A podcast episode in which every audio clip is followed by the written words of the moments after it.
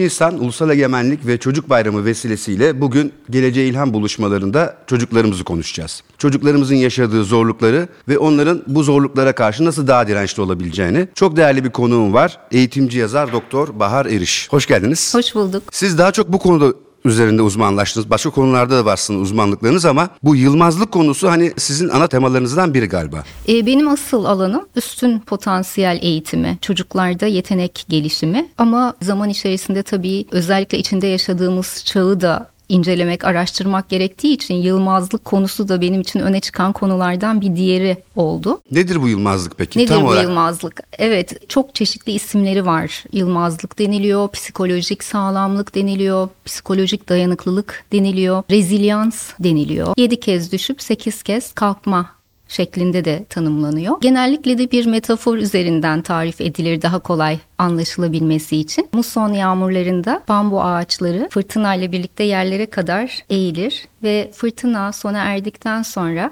tekrar hiç kırılmadan eski haline geri döner. Esnektir çünkü kuru bir dal gibi çıt diye kırılmaz. Dolayısıyla esnekliği anlatır, esneklik de denir. Anlatırken bambu metaforu kullanılır. Temelde ne demek? Başımıza gelen zorlayıcı olaylar karşısında kendimizi toparlayabilme, belki orijinal ayarlarımıza geri dönebilme becerisi diyoruz. Bu çok da kadim bir beceri aslında. Çünkü insanoğlunun zaman içerisinde varlığını Çok kolay zamanları her için- zaman geçmemiş değil mi? yani tarih boyunca ne zorluklar atlatılmış. Yani bu bu kapasite, bu bir kapasite içimizde var olan bir kapasite. Bu sayede atlatılabilmiş. Şimdi içinde yaşadığımız çağda buna birazcık daha ağırlık verildiğini görüyoruz. Çok duyuyorsunuzdur etrafta da rezilyans, esneklik diye. Bu da sizin az önce bahsettiğiniz gibi içinde yaşadığımız dünyanın giderek daha fazla krizle, belirsizlikle, doğa olaylarıyla, terör olaylarıyla karşı karşıya olması ve belki buna her zamankinden biraz daha fazla hızlı bir biçimde ve çok yoğun bir biçimde maruz kalmamızla da ilgili. O yüzden de bu kapasitenin geliştirilmesi özellikle bu çağda çok konuşuluyor. Hep 21. yüzyıl becerilerinden söz edilir. Listeler çıkar. İşte Dünya Ekonomik Forumu, Dünya Sağlık Örgütü vesaire bunların yayınladığı listelerde her zaman artık yılmazlık becerisi başlarda yer alıyor. Yani bu daha öncesinde hani kadim bir bilgi dediniz. Daha öncesinde belki aileden, çevreden öğrenilen bir şey. Ama herhalde şimdi o öğrenme biçimleri biraz kırıldı. Yani bizim normal ortamlarımızda bu tür e, kadim bilgileri edinmekte güçlük çekiyoruz.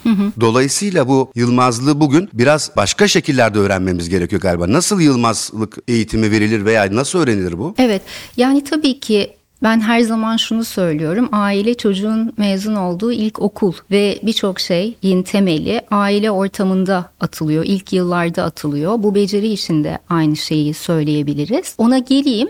Genel olarak bu becerinin gelişmesinde üç temel koruyucu faktörden söz ediliyor. Daha doğrusu zorluklardan çıkabilmek için üç faktörden söz edilir. Yapılan bu konuyla ilgili boylamsal bazı araştırmalar var. Onların sonuçlarına göre bir bireysel koruyucu faktörler vardır. Yani çocuğun bir genetik yapısı var, mizacı var. Dolayısıyla bazı çocuklar zorluklardan çıkmaya veya toparlanmaya daha kolay uyum sağlarlar genetik olarak. Bu bireysel farklılıklarımızla ilgili. Ailesel koruyucu faktörler vardır zorlayıcı olaylar karşısında. Mesela işte yakın dönemde yaşadığımız deprem veya ondan biraz önce yaşadığımız pandemide de aile içerisinde eğer çocuğun güvenebileceği, istikrarlı ve yetkin bir yetişkin bile varsa o zorlayıcı olaydan daha kolay çıkması mümkün olabiliyor. Özellikle şimdi de depremde annesini babasını kaybeden çocuklarımız var maalesef. Bu çocukların hayatlarında belki şimdi bir aile büyüğü, bir akraba, belki bir öğretmen, bir mentor bu görevi üstlenip bu zorluktan yine sağlam çıkmalarına destek verebilir.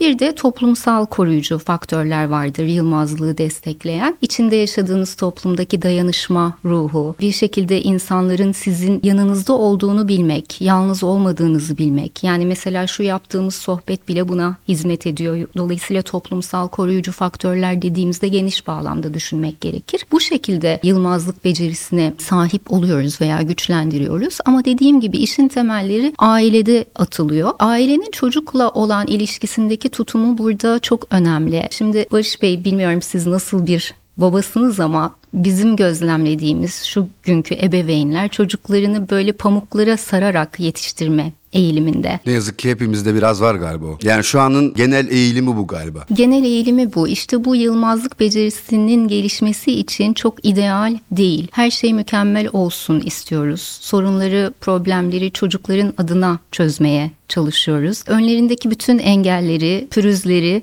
kaldırmaya çalışıyoruz. Zaten genel olarak pürüzsüzlüğün çok popüler olduğu bir çağda yaşıyoruz. Her şeyimiz pürüzsüz olsun istiyoruz. Tabii ki öyle bir şey yok hayatta değil yani mi? Yani evet cildimiz de pürüzsüz olsun, ilişkilerimiz de pürüzsüz olsun, telefonlarımızın yüzeyleri de pürüzsüz olsun, çocuğumuzun yolları da pürüzsüz olsun diyoruz. Ama işte esneklik veya yılmazlık becerisini geliştirmek için hayatta tökezleyip biraz ondan kalkabilmeyi de bilmek gerekiyor. Yani pürüzler kötü değil, iyi. O yüzden çocuklarımızın arada düştükleri zaman bir kendi kendilerine kalkmalarına izin vermek. Zaman tanımak mı gerekiyor? Bu zamanı tanımak. Evet bu bazen çok zor. Yani ebeveyn olarak çocuğu kenardan izlemek ve onun o mücadelesini izlemek zorlayıcı olabilir. Ama işte tam da çocuğu güçlendiren şey oradan kendi kendine kalkabildiğini görmektir. Yani hep özgüvenden de söz ederiz ya çocuklarımızın özgüvenli olmasını istiyoruz ve belki de bu özgüveni çocuklara söylediğimiz övgü dolu sözlerle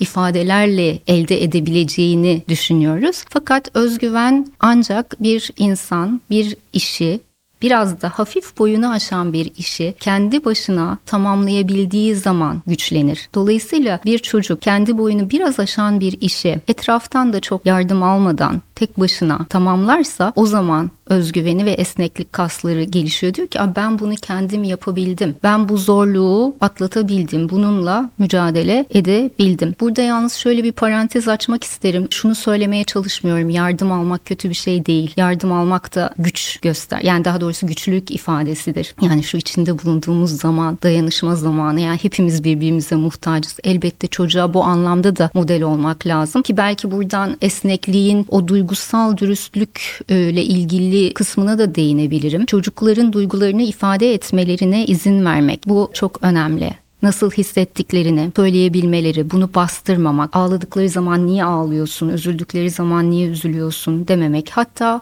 kendimiz de mesela işte yine depremle ilişkili olarak söyleyeceğim en yakın deneyimimiz bu olduğu için aileler çocukların yanında belki bazen ağladılar, üzüntülerini ifade ettiler. Bu güzel bir şey. Bunu istiyoruz zaten. Çünkü çocuk da o zaman ağlamanın ve üzülmenin insanca, pek insanca olduğunu görüyor ve kendisi de duygusunu ifade etmekten çekinmiyor. Bu neden önemli? Duyguları içimize attığımız zaman bu bizi hasta eden bir şey. Duyguyu dışarı vurmak iyileştirici ve o zaman yardım istemek de normalleşiyor. Bunun kötü olmadığını çocuk etrafındaki yetişkinlerin tavırlarından anlıyor. Ama tabii orada önemli olan da dağılıp kendimizi kaybetmemek. O duygularımızı evet tabii ki ifade etmek ama bunu bir şekilde kontrol altına alabildiğimizi çocuğa da göstermek lazım. Şöyle bir e, gerçek vardır ya daha doğrusu başımıza gelen olaylar değil olaylara verdiğimiz tepkiler önemlidir. Başımıza gelen olayları hayatta biz seçemeyiz ama o olaylar karşısında nasıl tepki vereceğimiz bizim elimizdedir. Çocuğa bunu da kavratmak açısından nasıl bir model teşkil ettiğimiz önemli. Yani yılmazlık becerisi ebeveynlerin tutumlarıyla çok yakından ilişkili. Pandemi döneminden sonra da bu konuyla ilgili bazı araştırmalar yapıldı. Ebeveynlerin kaygısı çok yüksek olduğunda çocukların da kaygılarının daha yüksek olduğu, ebeveynlerin duruma yaklaşımlarının çok etkili olduğu görüldü. Mesela yine esnekliği destekleyen bir diğer şey yeniden çerçeveleme deriz reframing, yaşadığımız olaya farklı bir perspektiften bakabilmek. Belki buna güzel bir örnek şu e, Roberto Benigni'nin bir filmi vardı. Hayat Güzeldir. Hatırlarsanız ya da hatırlatalım bir toplama kampında 2. Dünya Savaşı'nda bir baba oğluyla birlikte oradadır ve bütün olan biteni oğluna bir oyun gibi yaşatmaya çalışır ve çocuk orada çok eğlenir. Oysa orası bir toplama kampıdır. Fakat işte babanın yaptığı o yeniden çerçeveleme, duruma farklı bir perspektiften bakabilme sayesinde oradan sağlam bir biçimde çıkmayı başarabilir bilirler. Ben devam edebilirim Lütfen ben anlatmaya. kesmiyorum çünkü çok yani güzel akıyor. Böyle Ben, bir e, monolog şeklinde hayır. konuşmak istemiyorum. Yok çok güzel akıyor. Bence devam edin. Tamam. O halde birkaç şey daha söyleyelim. Bu beceriyi nasıl destekleyebiliriz konusunda. Oyun mesela o kadar önemli ki biz oyunu çok böyle boş bir faaliyetmiş gibi görme eğiliminde oluyoruz. Fakat oyun çocuğun iyileşme alanıdır. Bu deprem olayında da yine çocuklar belki görmüşsünüzdür. Binalar yapıyorlar ve yıkıyorlar, yapıyorlar ve yıkıyorlar. Bunu neden yapıyorlar? Çünkü olayı kendi zihinlerinde böyle işlemleyip anlamlandırmaya çalışıyorlar ve bu şekilde iyileşiyorlar. O yüzden onların o serbest oyunlarına müdahale etmemek çok önemli. Onların çünkü anlam arayışı tırnak içerisinde bu. Yetişkinlerin müdahale etmemesi, özellikle şu içinden geçtiğimiz zorlu dönemde biraz daha bu konuda çocukları serbest bırakmak lazım. Ama felaket dışı zamanlarda bile zaten serbest oyun hayatın bir simülasyonu gibi Çocuklar kavga etmeyi, barışmayı, küsmeyi, düşmeyi, kalkmayı, çatışmayı, problem çözmeyi serbest oyun ortamında öğreniyorlar. O yüzden de o oyunlara müdahale etmemek gerekiyor. Bunu özellikle e, belirtmek istedim. Yani bilmiyorum hani depremi çok konuşacak mıyız ama oyun deyince aklıma oyuncak da geliyor direkt. Hani nasıl oyuncaklar şu anda çocuklar için de daha iyi olur? İşte bu bahsettiğim hani blok tipi,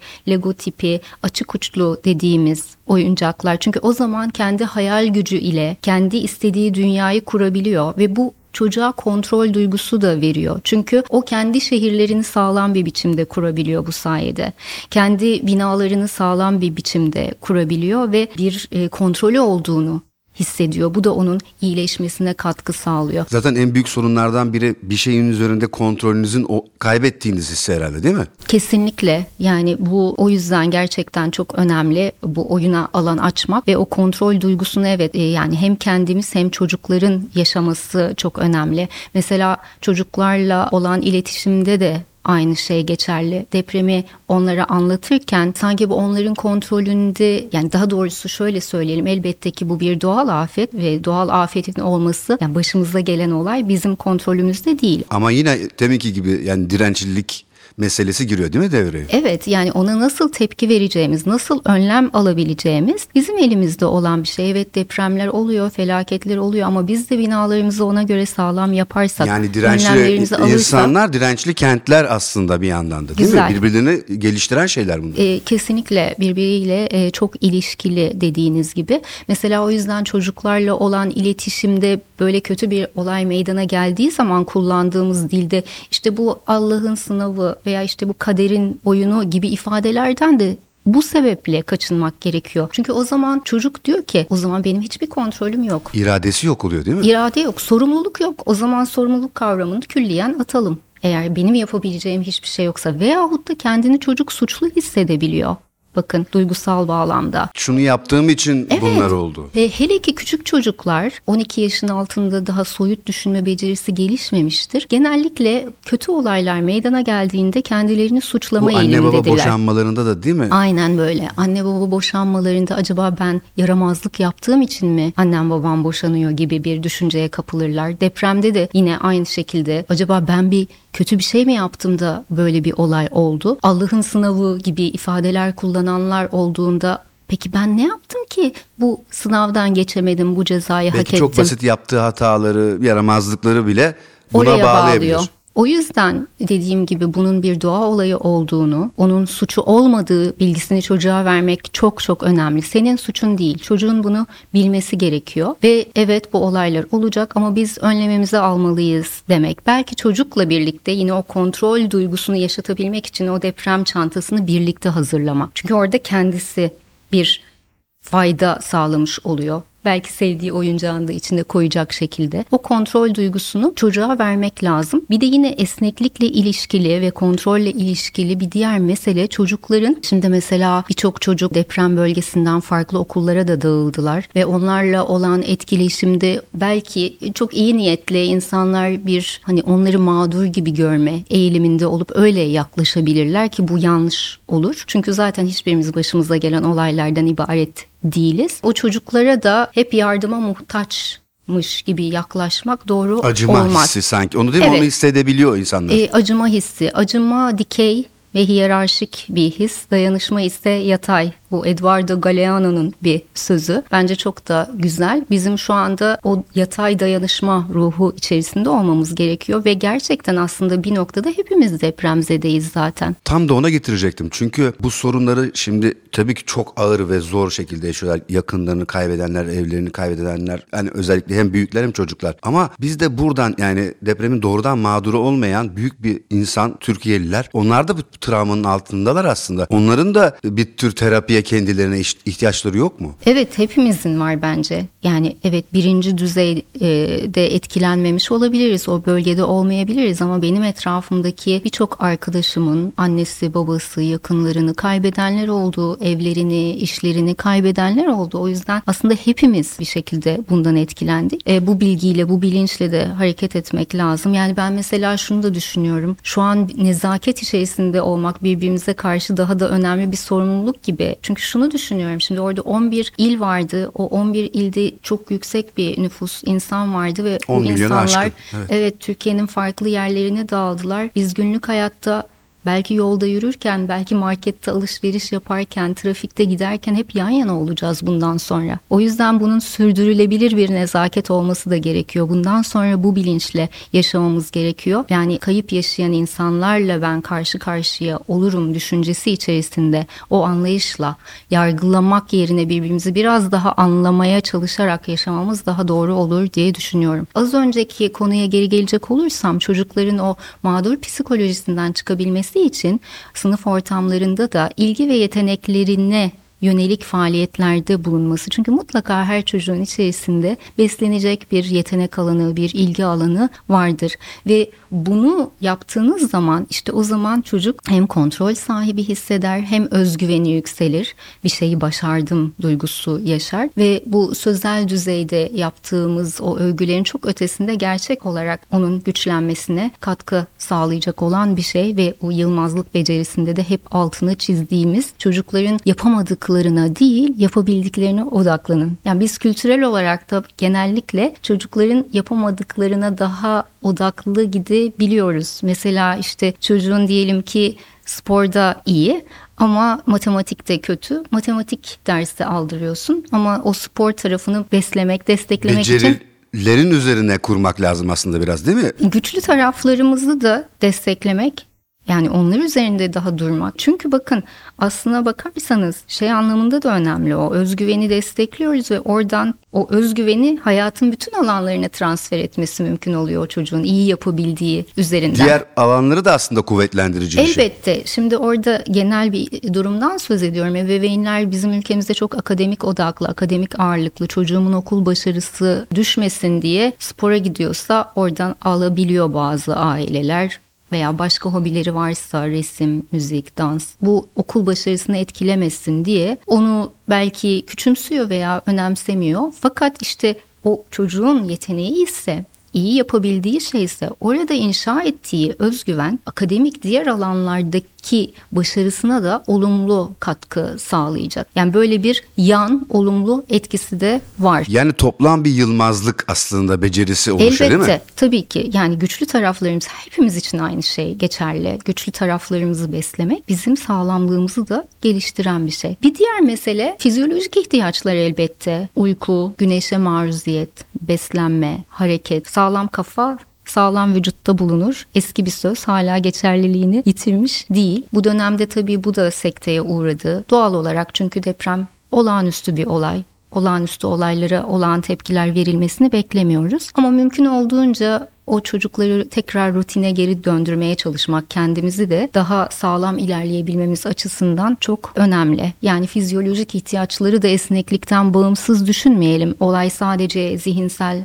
veya psikolojik düzeyde devam etmiyor. Bedenlerimize iyi bakmak, beslenmemize dikkat etmek, uykumuzu düzgün almaya çalışmak bunlar çok değerli. Bir de benim çok önemsediğim bir diğer kavram var. Gerçekçi iyimserlik. Çocuklarla da konuşurken umut ve iyimserlik aşılayabilmek lazım. Bakın mesela şimdi birçok çocuğun kafasında şöyle bir soru var. Deprem bölgesinde olanların kafasında bunu bir daha yaşayacak mıyım? Veya o bölgede olmayan başka çocukların kafasında bizim de başımıza gelecek mi bu? Bu. Şimdi yine bunu anlatırken gerçekçi olmak bir kere önemli. Çocuklara yalan bir söylemeyeceğiz. olmayacak mesela. Elbette yani bu bir yalan çünkü bunu bilmiyoruz. Bu tekrar olabilir. Dolayısıyla bunun olabileceğini, bunun bir doğa olayı olduğunu, normal olduğunu söylemek ama bunun da ötesinde bak biz bu olay karşısında önlemlerimizi aldık. Evet evler yıkıldı, insanlar öldü, kayıplar yaşandı ama şimdi teknoloji de çok ilerledi. O yerin altındaki hareketleri artık görmek ve buna göre önlemler almak mümkün diye bir yerden anlatıp iyimserlik ve umut aşılamamız gerekiyor. Esnekliğin çok önemli bir boyutudur iyimserlik. Yani çünkü ilerlemek farklı alternatifleri, olumlu alternatifleri hayal edebilmekle mümkündür. Ama bunun da gerçekçi iyimserlik olması gerekir. Boş bir iyimserlikte hiçbir işe yaramıyor. Elbette hatta kötü de olur. Yani şöyle iki uç düşünebiliriz. Bir uçta toksik bir iyimserlik var. Her şey çok güzel, hiçbir şey olmamış gibi. biraz dediğimiz gibi. Evet bu neden zararlı? Şimdi yaşadığımız olumsuz duyguları hasır altı etmeye çalışıyoruz. Fakat duygular bir amaca hizmet eder. Her duygunun bir işlevi vardır. Yani onları olumlu, olumsuz diyen biziz. Ama her duygu işlevi olan bir duygudur. Kaygı duygusunu yaşıyor insanlar. Kaygı bizi hayatta tutmak için var olan bir duygu. Yani ormanda yürürken karşınıza ayı çıktığı zaman polyanla olmanızın size hiçbir getirisi olmadığı gibi hayatınız orada sona erebilir. Ha, ne güzel ayı demek yerine orada korkup kaçmanızda fayda var. Dolayısıyla yani duyguların bir işlevi var. İyimser olmak sürekli toksik bir hale gelebiliyor. Gerçekleri de göz ardı ediyorsunuz. Bu genel olarak da yani insanlar işte hastaneye doktora gitmekten de çok kaçarlar ya. Aman bana bir şey olmaz veya işte gitmek istemiyorum gibi. Ama bunun sonucunda belki öğrenseniz erkenden önlem alsanız önleyebileceğiniz bir durumu önleyememiş olursunuz. Diğer uçta da full kötümserlik var hiçbir şey düzelmeyecek. Her şey çok berbat Bu da vesaire. çok yaygın. Bu da zarar. Yaygın çok. Yaygın ve gerçek değil. Her şey geçer. Ama burada işte gerçekçi olmak. O da kendini gerçekleştiren kehanet gibi oluyor. Yani her şey Oluyor. çok kötü olacak, çok kötü olacak dediğiniz zaman toparlama şansınız da pek olmuyor yani ruhsal olarak kendinizi. Elbette tabii ki bunların zaten aynen söylediğiniz durumun araştırması da var. Bunu kendi kendinize söylediğiniz zaman aynen ifade ettiğiniz gibi kendini gerçekleştiren kehanete de dönüşmesi mümkün. O yüzden gerçekçi iyimserlik evet bu olaylar olabilir. Başımıza kötü işler gelebilir ama biz bunun için önlemlerimizi alabiliriz. Çocuklara da yine bunu aşılamak, bu umut ve iyimserliği vermek çok iyi olur. Yeniden çerçevelemeden demin söz etmiştim. Yani orada yeniden çerçevelemeyi sadece olaylar bağlamında değil, kullandığımız dil bağlamında da düşünebiliriz. Pozitif bir iç ses geliştirmeye çalışmak, gerçekleri yatsımak manasında değil. Ama birlikteyiz, bunu birlikte aşabiliriz gereken adımları atabiliriz. Eylemlilik tabii ki çok önemli. İçinde eylem olmayan umut umut değildir. O zaman yani boş bir şeye geliyor değil mi? Boş bir dilek olur. Eğer bir şeyleri değiştiriyorsak adım atmak, eyleme geçmek. Bu çok değerli. O yüzden hani mesela demin çocuklardan da bahsederken ilgi ve yeteneklerine göre hareket etmeliler dedim. Mutlaka kendilerini faydalı hissedecekleri eylemler. Depremden etkilenen çocuklar için de geçerli. Depremden etkilenmeyen çocuklar da farklı şekillerde yardımda bulunabilirler kendilerini faydalı hissetmek için belki oradaki arkadaşlarına kendi oyuncaklarından seçip gönderebilirler. Belki bir mektup yazabilirler, belki resimler yapabilirler, ziyaretler bilmiyorum ama sonuç olarak kendini faydalı hissetmek de çok önemli bu tablo çerçevesinde. Son olarak şunu eklemek istiyorum hepimiz için. Acı duygusuyla tekrar barışmak gerektiğini düşünüyorum veya hayatla ilgili beklentilerimizi gözden geçirmek iyi olabilir diye düşünüyorum. Çünkü böyle çok sanki acıyı hayatımızdan dışlamaya çalıştık. Çok mutluluk odaklı hayatlar yaşıyoruz. Her şey mükemmel olsun, hep mutlu olalım. Bu çok gerçekçi bir beklenti değil. Bu da bizim genel olarak dayanıklılığımızı da olumsuz etkiliyor ve belki bizim insan türü olarak sürdürülebilirliğimizin de sonunu getirecek olan bir şey. Neyi kastediyorum? Şimdi mesela yapay zekadan bahsediyoruz. Zeka kelimesini düşünelim. Zeka kelimesi İngilizce intelligence. Intelligence da Latince iki kelime kökeninden türemiştir. Inter ve legere Bu şu demektir. Var olanlar arasından seçim yapmak. Var olan çözümler arasından seçim yapmak üzerine kurulu bir sistem yapay zeka. Bu ne demek? Düşünmekten yoksun demek. Yeni bir şey üretmiyor demek. Düşünmek bizim elimizdeki çok büyük bir güç insan türü olarak ve bu düşünmeyi sağlayan şey de acı çekmek. İnsan acı çektiği zaman gerçekten düşünme ihtiyacı duyar. Yani o acılarımızın üzerinde durup düşünmek bence çok önemli. Çünkü ancak o zaman bir şeylerden belki ders alacağız ve bu yaşadığımız felaketleri tekrar yaşamamak en azından sonuçlarının felaket olmasını engellemek mümkün olacak. O yüzden acı duygusu bizim sahip olduğumuz değerli bir kapasite. Biz bunu çeşitli şekillerde ya yok etmeye, duyarsızlaştırmaya, uyuşturmaya çalışıyoruz. Sürekli kendimizi meşgul ederek işte sosyal medyada, internette vesaire bir şekilde ondan kaçmaya çalışıyoruz. Ama orada biraz kalıp onu dinlersek alacağımız dersler sayesinde belki daha iyi bir geleceğimiz olabilir. Belki doğaya yaptıklarımızın da farkına varabiliriz. Belki insan türü olarak devamlılığımızı sağlayacak olan şey acı çekebilme ve bunun sonunda düşünebilme kapasitemiz kıymetini bilelim. Çok önemli şeyler anlattınız. Zor bir dünya, zor bir ülke. Çok kolay da tüm problemlerimiz bitmeyecek. Ama önemli olan herhalde bunlara karşı işte o yılmazlığı, o beceriyi, e, bazen acılarımızla hesaplaşabilmeyi, onları sindirebilmeyi gerektiriyor. Yani anlattıklarınız bana en azından bundan sonrası için kendi acılarımla, kendi süreçlerimle daha iyi hesaplaşabilme becerisine dair bir şey kazandırdı. Umarım bütün dinleyicilerimiz için de bu e, geçerlidir. Çok teşekkür ediyorum. Ben teşekkür ederim.